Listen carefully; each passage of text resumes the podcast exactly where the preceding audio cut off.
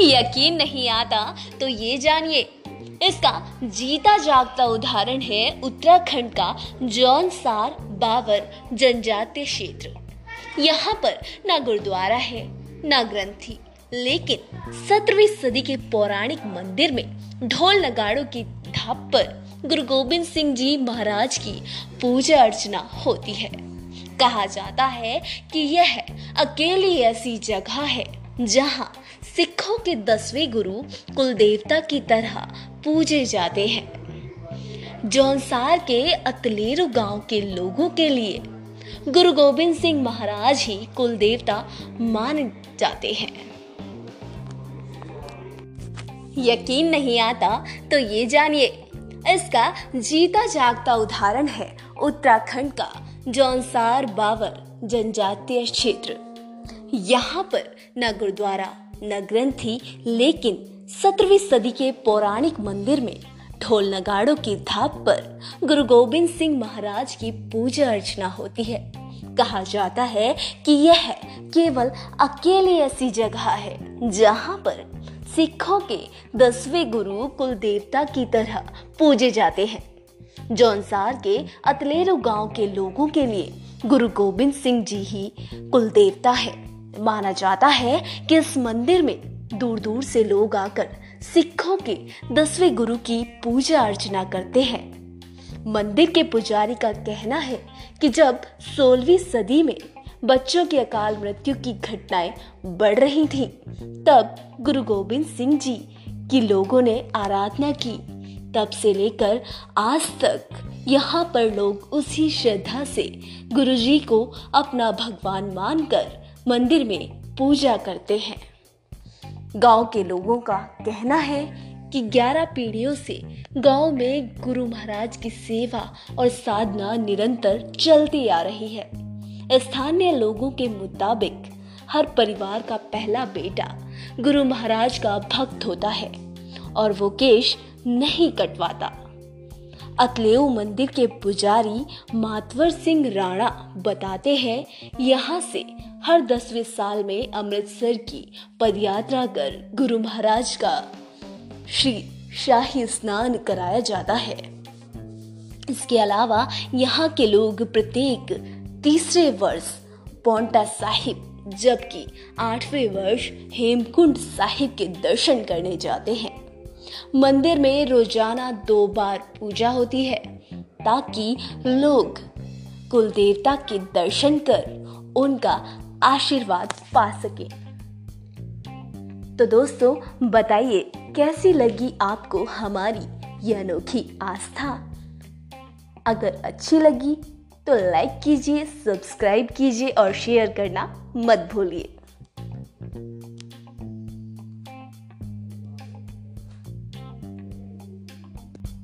यूँ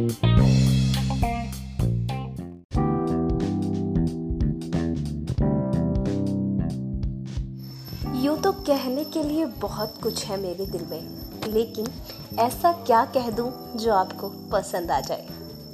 है ना? ये बात हम में से अक्सर कई लोगों के मन में होती है। हम ये सोचते हैं कि जिसे हम चाहते हैं, उसका दिल हम कैसे जीते? हम ऐसा क्या बोले जो वो पसंद करना चाहे, जिसे वो सुनकर खुश हो जाए? ये सवाल आपके मन में भी है, मेरे मन में भी था और आने वाले वक्त में बहुत से ऐसे लोग होंगे जिनके मन में ये सवाल होगा। तो आज मैं प्रीति आपका इन्हीं सवालों का जवाब देती हूँ और आपसे उम्मीद करती हूँ कि आपको मेरे ये सवाल और मेरे ये जवाब सब पसंद आएँगे। और अगर आपको मेरे सवाल जवाब पसंद आएँगे तो आपको सुननी पड़ेगी ये प्रेम लीला। जी हाँ। प्रेम लीला तो कृष्ण के वक्त से चली आ रही है। कृष्ण अपने भगवान कृष्ण राधा रानी से प्रेम करते थे। प्रेम का रिश्ता तो इससे भी पुराना है है ना? बरसों से सुनते आ रहे हैं, वो उसके प्रेम में थी, वो उसके प्रेम में था। लेकिन क्या आपने सोचा है कि प्रेम ऐसा, प्रेम में ऐसा क्या है कि जो हमें धर्म से ऊपर लेकर जाता है, हमें जाति से ऊपर लेकर जाता है? और तो और रंग भेद की जो नीति है, वो हम भूल जाते हैं उस वक्त, जब हम किसी से प्यार करते हैं। और हमारे मन में हमेशा ये ख्याल आता है कि आखिर उसको ऐसा क्या अच्छा लगेगा जो हम बोलेंगे। तो हम सोचते हैं, कई बार हम किसी से प्यार करते हैं तो हम सोचते हैं कि हम ऐसा क्या बताएँ उसको, क्या सुनाएँ उसको कि वो हमारी बात को ध्यान से सुने। उसको लगे कि हाँ मेरी बात में सच्चाई है। वो मुझे इम्पोर्टेंस देने लगे। ये सवाल आपके मन में भी कई बार आता होगा, है ना? आप डरते होंगे कि कहीं वो आपको इग्नोर ना कर दे।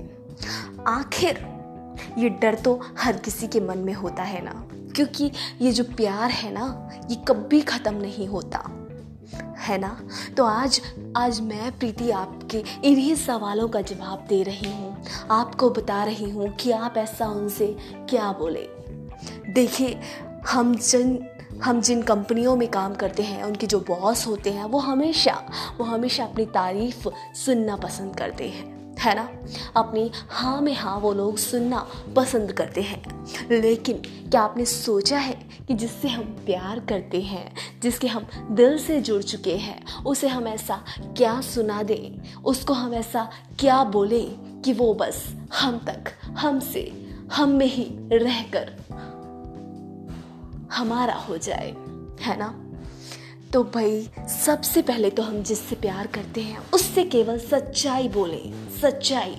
भले वो सच्चाई कितनी ही कड़वी क्यों ना हो, लेकिन अगर हम उससे अपना सच बताएँगे ना तो यकीन मानिए कि वो आपके पास अगर इतनी दूर होगा ना तो आपके दिल से दिल से उसका कनेक्शन हो जाएगा। वो आपको इग्नोर नहीं करेगा, वो आपको वैल्यू देगा, ठीक है?